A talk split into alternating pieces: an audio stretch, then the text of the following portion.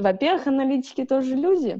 Меня Питер вообще-то не впечатляет. Бросайте нелюбимое все, уходите к любимому. Я еще не наигралась в лабораторию.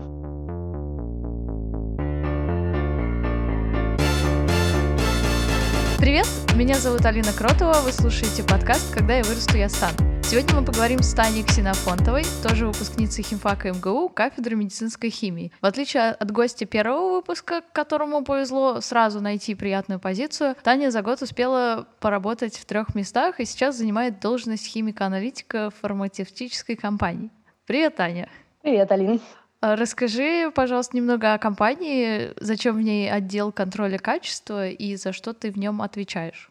А, ну, любой, любой завод, любое производство имеет э, департамент или отдел контроля качества, потому что все очень строго регламентируется, какая должна быть продукция, из какого сырья она сделана. Поэтому существуем мы, химики, микробиологи, которые, собственно, проверяют все по установленным э, ГОСТам либо фармакопеям, чтобы все соответствовало какому-то определенному уровню качества.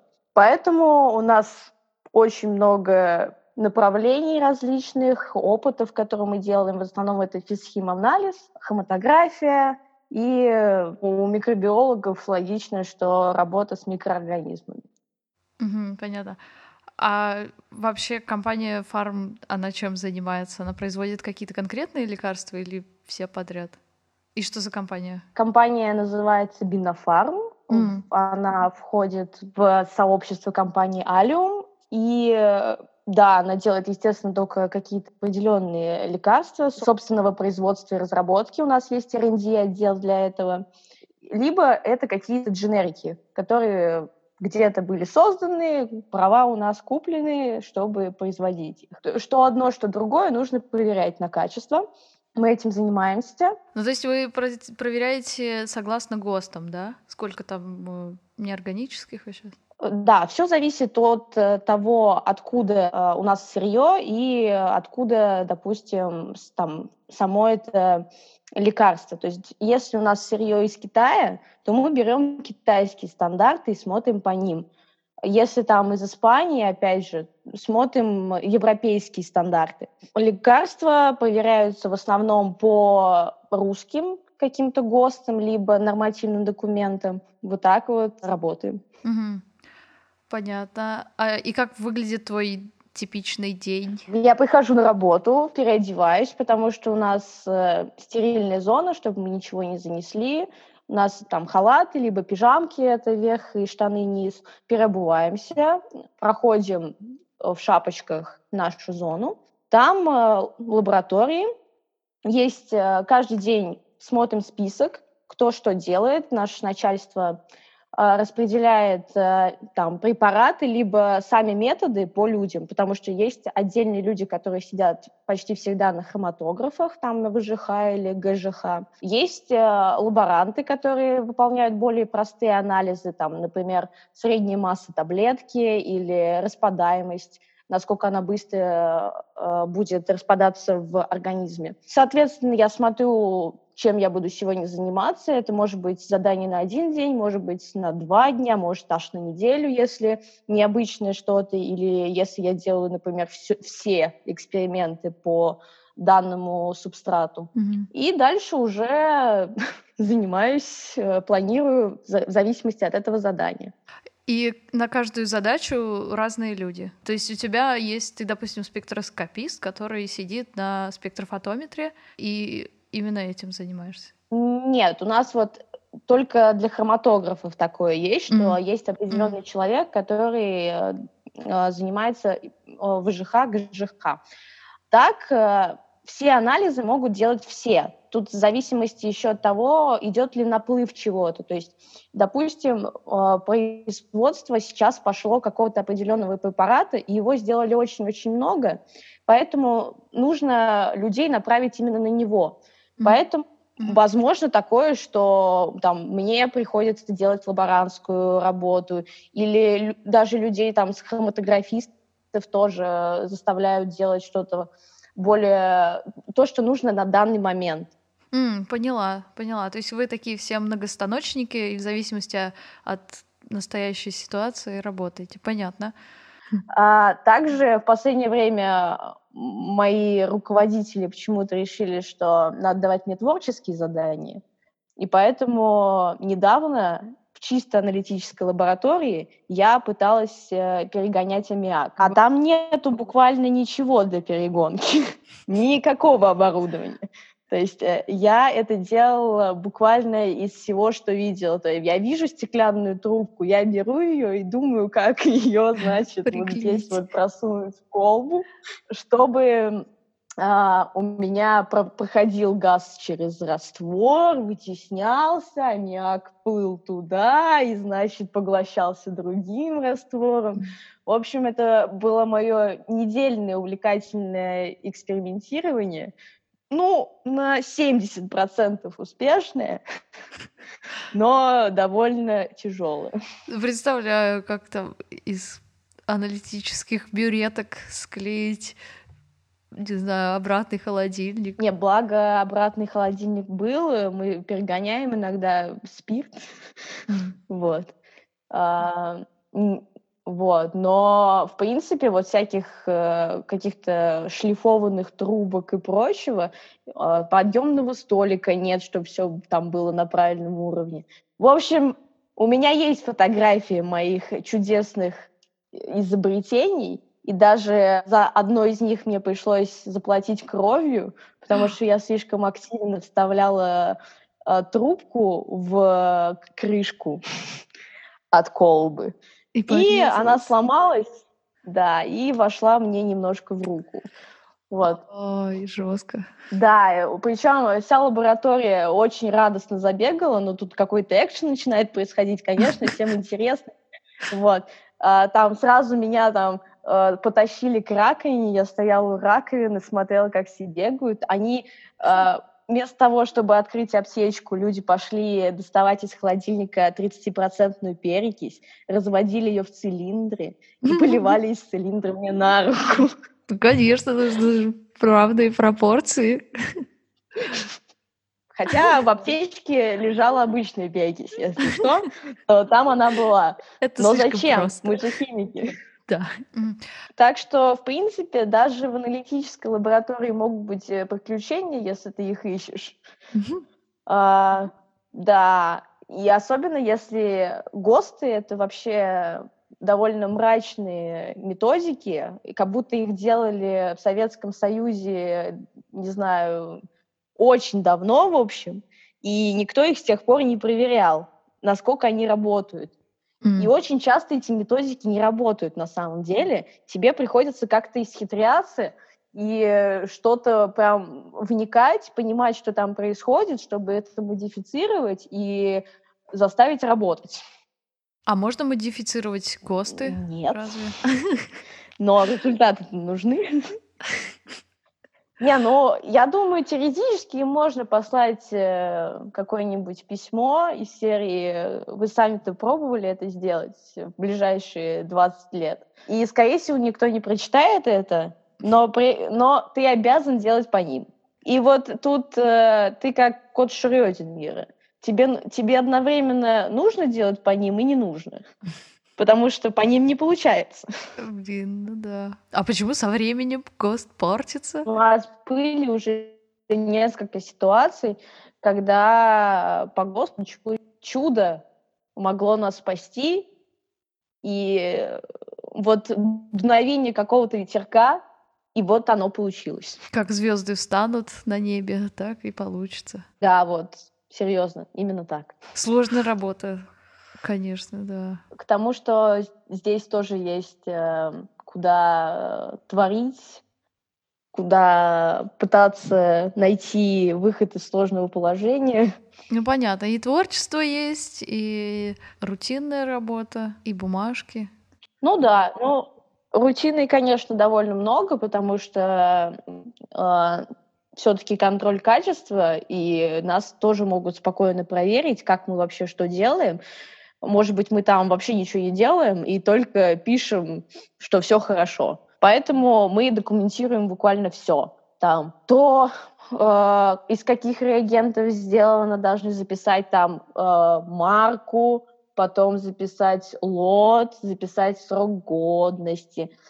Э, дальше нужно записать, на каких приборах сделано, когда их последняя проверка проходила.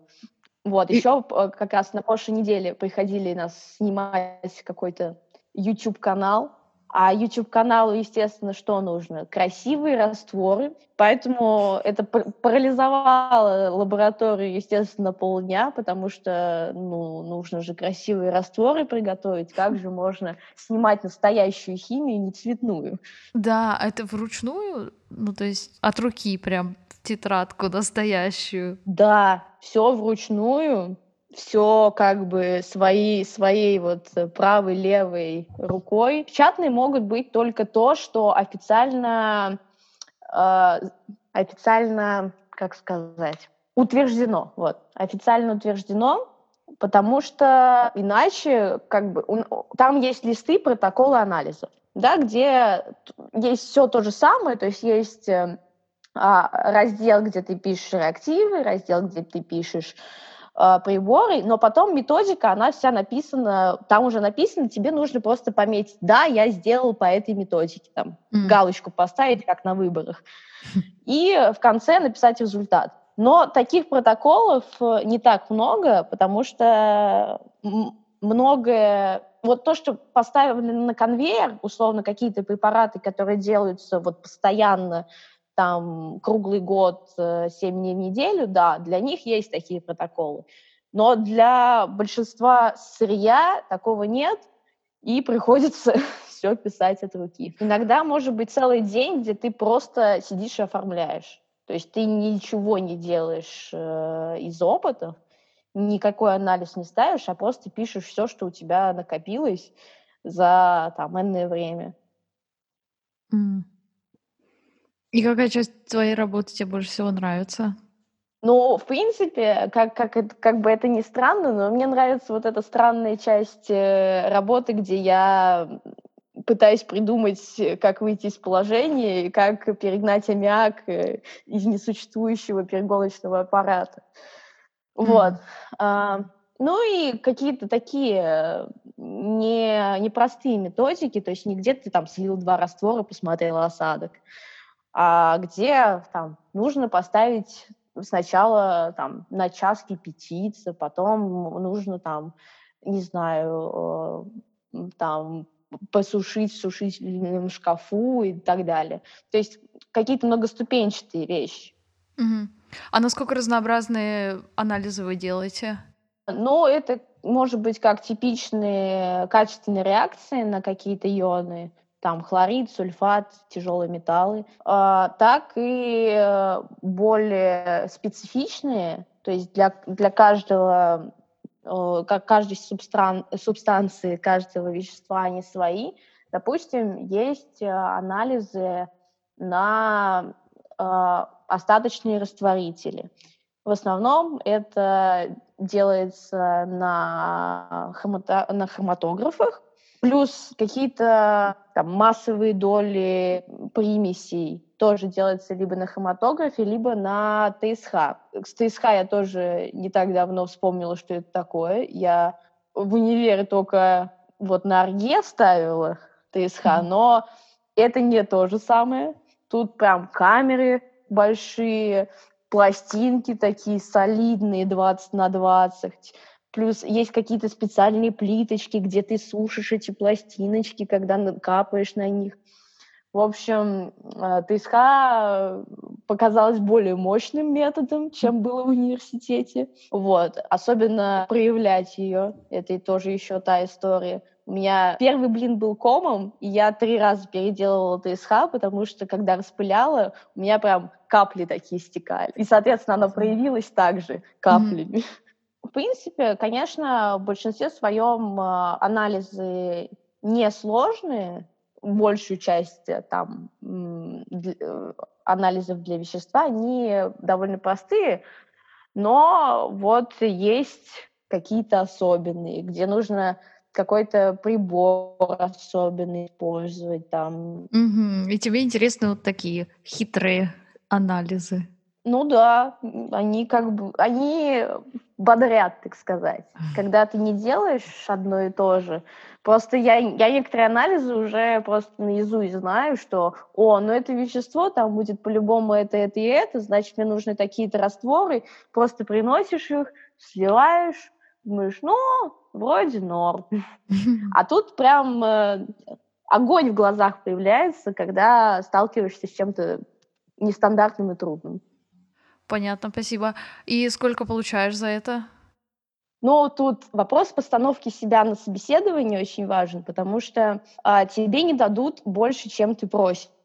Mm-hmm. Никогда. Соответственно, даже если mm-hmm. ты попросил э, меньше, чем твоя должность, тебе дадут именно это меньше, чем твоя mm-hmm. должность.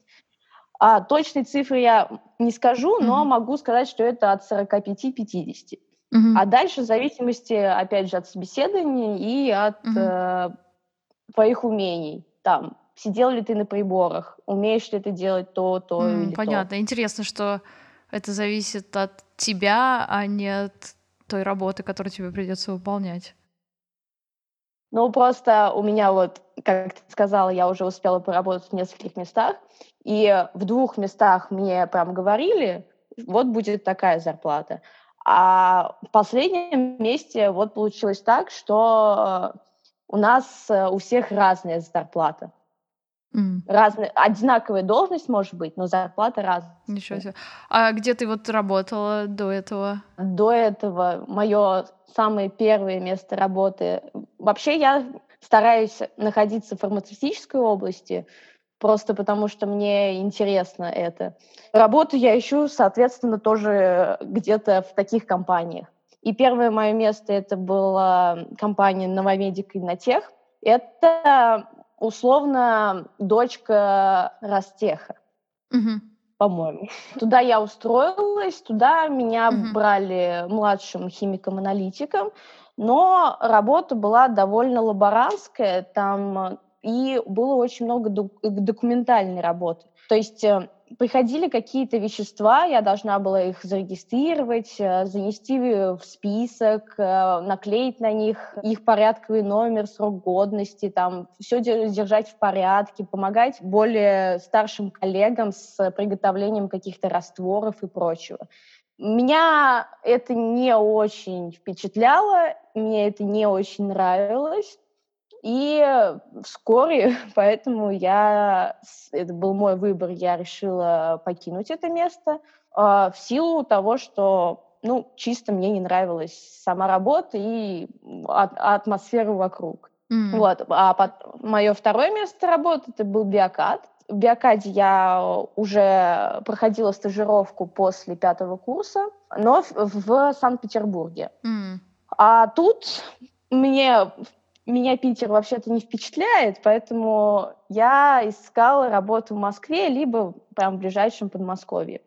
Mm-hmm. А, в Биокада есть несколько точек. Это в, Красно... в Красногорске и в Любучанах. А, у них новый завод еще где-то Зелено... под Зеленоградом. Я ездила на собеседование mm-hmm. в Любучаны, это под Чеховым. Меня туда oh. взяли, все было хорошо. Да. Далековато. Да, действительно далековато, но в моих радужных планах было там снять поближе квартиру, у них есть развозка из Анина, можно было ездить, ну, либо вообще там в Подольск или в Чехов переехать. Все еще близко к Москве и к работе тоже недалеко. Но и там меня, в принципе, все устраивало на тот момент. Но случилась не очень приятная ситуация – дело в том, что просто тот департамент, в котором я работала, его решили закрыть, mm-hmm. и, соответственно, с нами закончили рабочие отношения. Mm-hmm. Ну, расстались мы все на хорошей ноте, то есть тут никаких никому претензий нет. Я до сих пор общаюсь с некоторыми людьми оттуда, там был очень приятный коллектив. А, но надо было искать что-то дальше. Я решила уже, что нужно найти место, где mm набраться опыта можно, то есть э, чтобы была лаборатория с э, несколькими методами, несколькими mm-hmm. приборами, которые можно освоить и в копилку добавить себе в резюме, потому что чем больше приборов, тем лучше. Мгм. И вот поэтому устроилась на свою... Прям успела за две недели до карантина Мгм. устроиться на мое последнее место работы. Весь карантин мы работали, так как фармпромышленность, она не останавливала э, свою деятельность. А, И сейчас, в принципе, продолжаю там быть. Классно, классно. А чем вот различалось твое первое место работы и третье? То есть тебе не устраивало, что там было мало возможностей? Там было очень напряженная сама атмосфера работы, то есть было нормально оставаться перерабатывать. Ну, то есть даже не нормально, а как бы на тебя могли очень криво посмотреть, если ты уходишь вовремя. Я даже в свой день рождения осталась чуть ли не полтора часа позже, потому Ужас. что нужно, там, нужно было срочно что-то поставить. Там, там всегда все горело, непонятно почему, но Мгм. всегда горело. Из-за этого была большая текучка людей. То есть я, когда пришла, э, химиков было, ну, пять химиков было, и каждые три недели кто-то уходил, а М. на их место никто не приходил. Мгм. Вот. И, э, в общем, я посмотрела на это все, думала, что дальше будет только хуже. Хотя, как бы, начальству я вроде как нравилась, они хотели меня там повышать и прочее.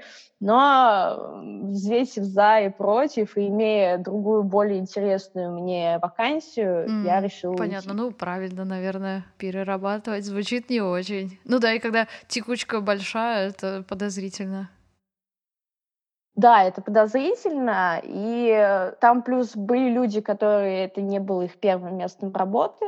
Они говорят, что, ну, вообще это не все, все обычно не так. Мгм. Так Что-то что здесь не так. они, они просто это как, э, можно сказать, что это как стартап. Они только э, становятся на ноги, может быть, поэтому такая ситуация.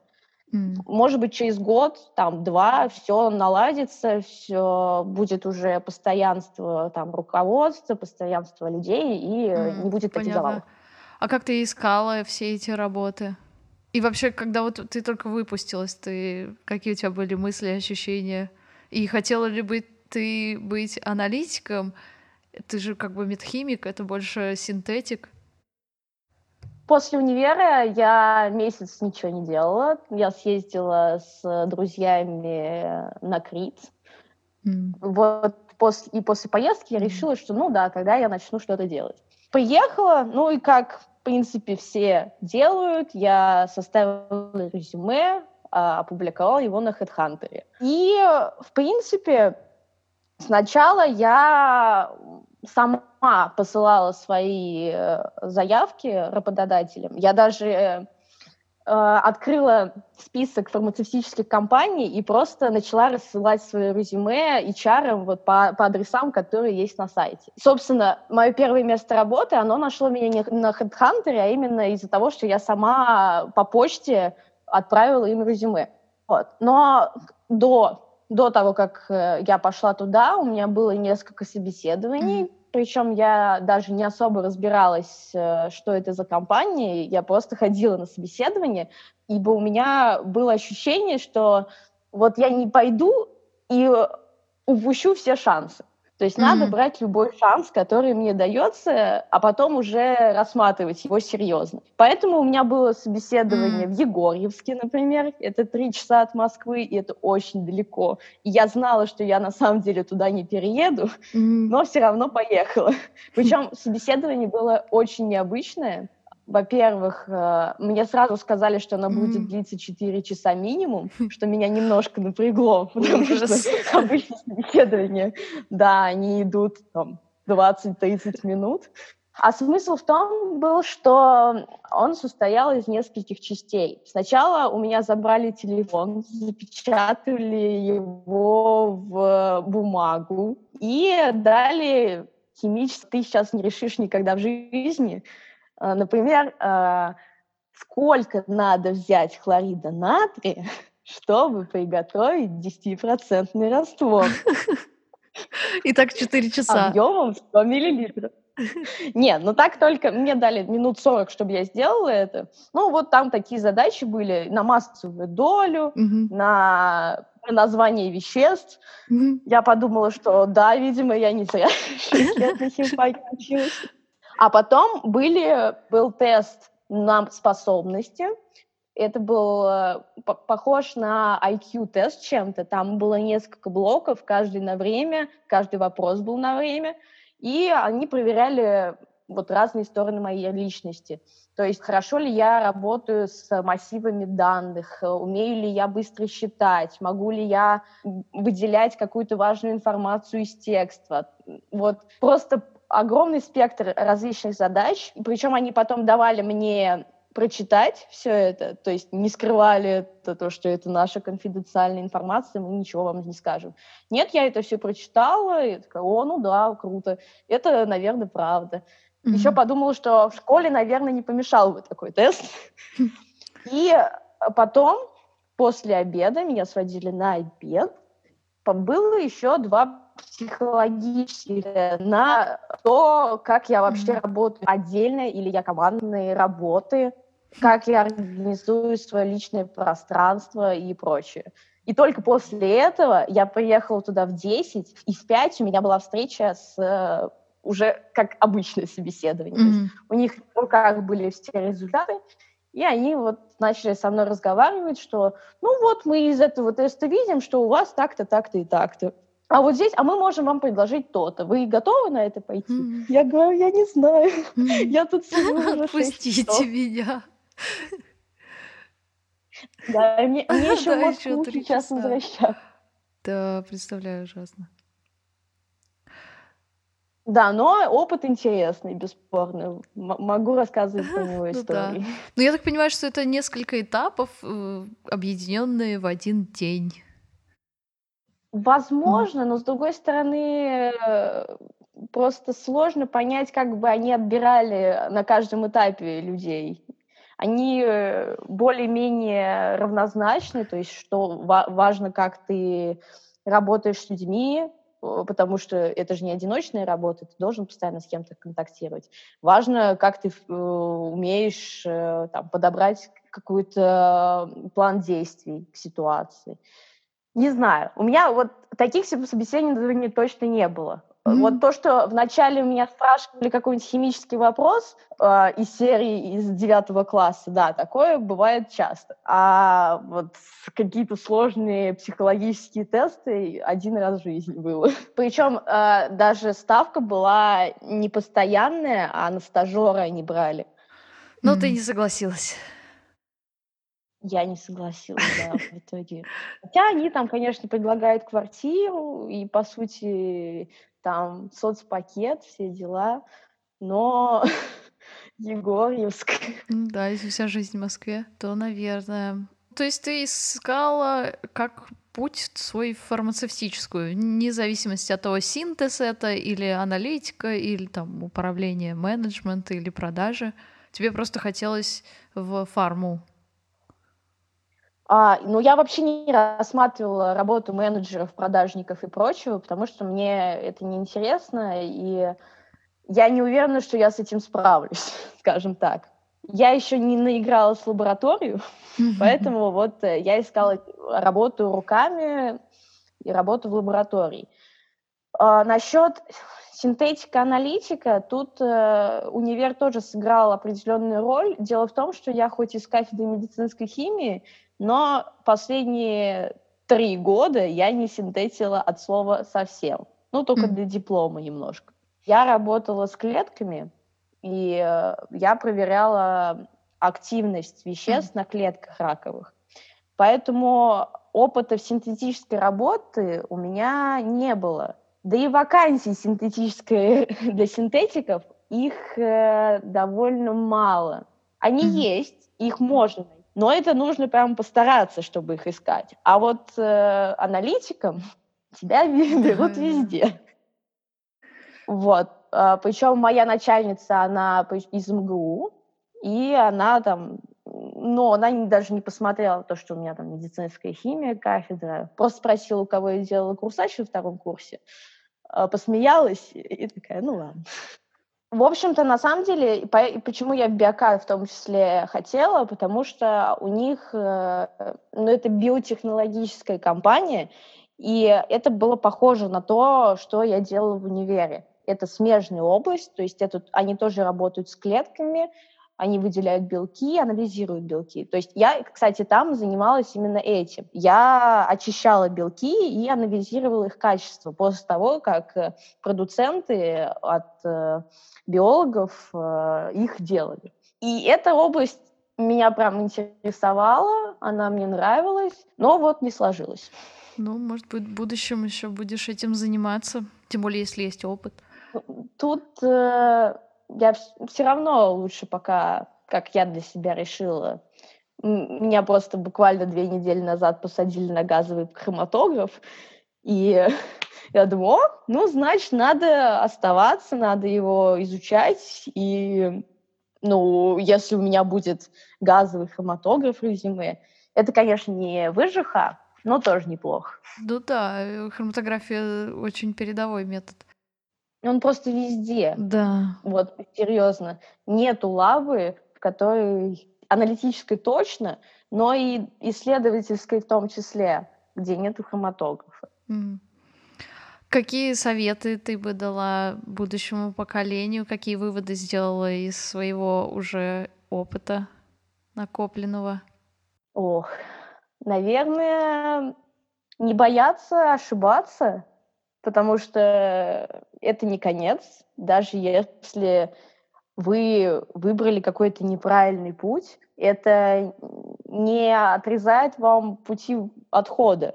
То есть, э, конечно, нужно давать шанс чему-то новому, потому что я помню, меня очень сильно крыло в сентябре, что я не поступила в аспирантуру, не пошла в аспирантуру, а пошла работать, что вот э, какая-то эта взрослая жизнь мне не нравится, хочу обратно в универ, хочу эту около студенческо-научную среду.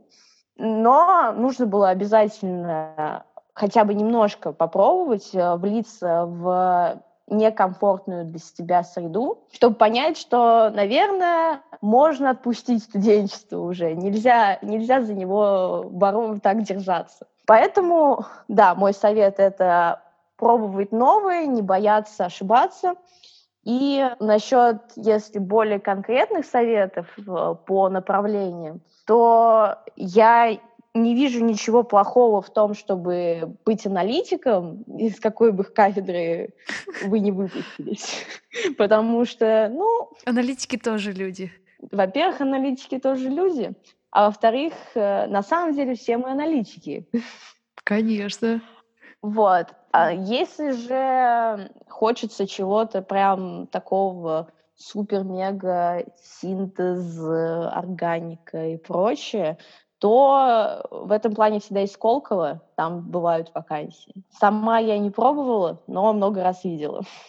И всегда есть, у меня очень много знакомых сейчас, ну немного, но есть знакомые, которые в продажах, им все очень нравится. И, в принципе, после химфака очень много дверей открыто. Будь это лаборатория или нет. А какие у тебя планы дальнейшие? Что думаешь делать? Вообще, есть ли у тебя какой-то карьерный план? Ну, в идеале это, конечно, есть. Пока есть план, э, как я уже тоже несколько раз говорила, это освоить как можно больше того, что может дать мне настоящее место работы. Дальше, конечно, я не вижу себя именно в этом месте в будущем. Я буду скорее трудовой книжки. Лучше, чтобы я посидела немножко здесь. Ну, понятно. А, кроме опыта. Потому что работодатели, думаю, не очень хорошо смотрят на людей, которые слишком часто меняют работу. Наверное. В принципе, все логично, зачем в них вкладываться, если они могут в любой да, момент могут уйти. уйти да. Но это не значит, что нужно оставаться на нелюбимой работе. Да, бросайте нелюбимое все, уходите к любимому. Так, хорошо, вот поработаешь ты. Какая у тебя конечная цель? Ты хочешь там заведующим лабораторией стать или, не знаю, рассаживать клетки, что делают медики? А, ну вот да, здесь есть некоторые распутия, в плане того, что мне нужно будет определиться там в ближайшее время какое-то, насколько я хочу оставаться в этой химии, то есть в аналитической химии, либо я как-то буду возвращаться к биотехнологии. Но биотехнологии, честно говоря, знаний мне на данный момент не хватает. То есть мне либо нужно будет как-то идти получать э, магистратуру, может быть, а, либо есть компании, которые занимаются биотехнологией, которые я знаю, что могут меня взять, но надо уезжать из Москвы. Соответственно, нужно будет для себя принять выбор, уехать, либо как-то вот э, пытаться эти знания получить где-то, чтобы меня брали уже. Здорово. Есть очень много хороших компаний не в Москве, то есть э, есть в Нижнем, есть э, под Владимиром. Ну, про Питер я не говорю, в Питере тоже. Питер может даже, наверное, более высшую ступень занимает в плане фармацевтики и фармацевтической области, чем Москва. Но здесь, опять же, нужно выходить из своей зоны комфорта и уезжать тогда. Да, и ты пока не уверена, хочешь ли ты этого. Ну, видимо, нет, пока, пока нет. Но иногда у меня проскакивают такие мысли, что, ну, вот, не буду же я вечно сидеть здесь. Плюс э, заведующий лабораторией может быть только один, правильно? А я сейчас не на, как бы, не на самой высокой ступени. И дождусь ли я момента, когда я смогу стать заведующим лабораторией? Я не знала, что можно после другой кафедры идти аналитиком. На самом деле, тут очень важно просто уметь разговаривать на интервью и говорить, я теоретически я могу все, только дайте мне шанс. Mm. Да, и уметь, естественно, считать массовую долю в растворе и малярную. Ну, это правда важно. Но на самом деле, нет, знания химфака, они, они нужны, они помогают э, в плане того, что я не тупо делаю что-то по методике, а понимаю, что я делаю. Э, я люблю своих коллег, но я знаю, что не все так делают. У нас с химфака почти, ну, кроме моей начальницы, самой вот прям заведующей, э, только недавно пришел лаборант, больше никого именно из МГУ нет. Э, есть из РХТУ и есть вот из каких-то уже приезжих университетов.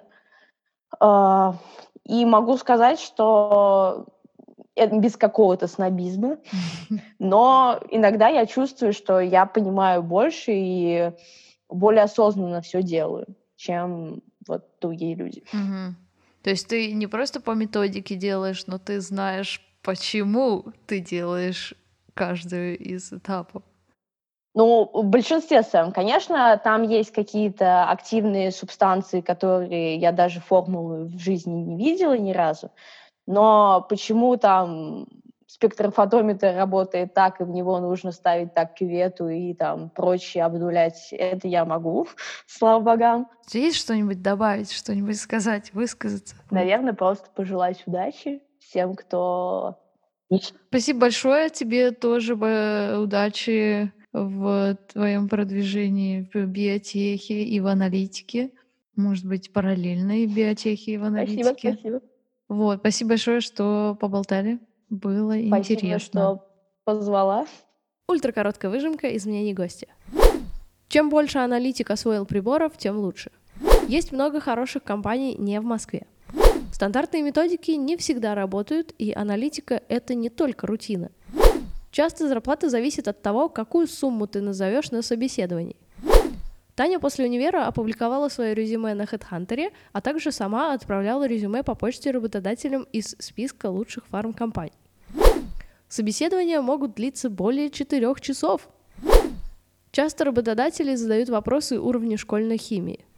Вакансий для синтетиков мало, но есть, а аналитики нужны везде. Хроматографы стоят почти в каждой лаборатории, и хорошо бы знать этот метод. Таня советует не бояться выходить из академической околостуденческой среды на работу. Таня рассматривает два пути развития своей карьеры — продолжать заниматься аналитикой или подучить биотехнологию и развиваться в этой области. Подписывайтесь на нас, ставьте оценки в iTunes и в каких-нибудь других э, местах, комментируйте, присылайте отзывы, подписывайтесь в соцсетях, следите за новостями. Спасибо, что слушали. До встречи через две недели.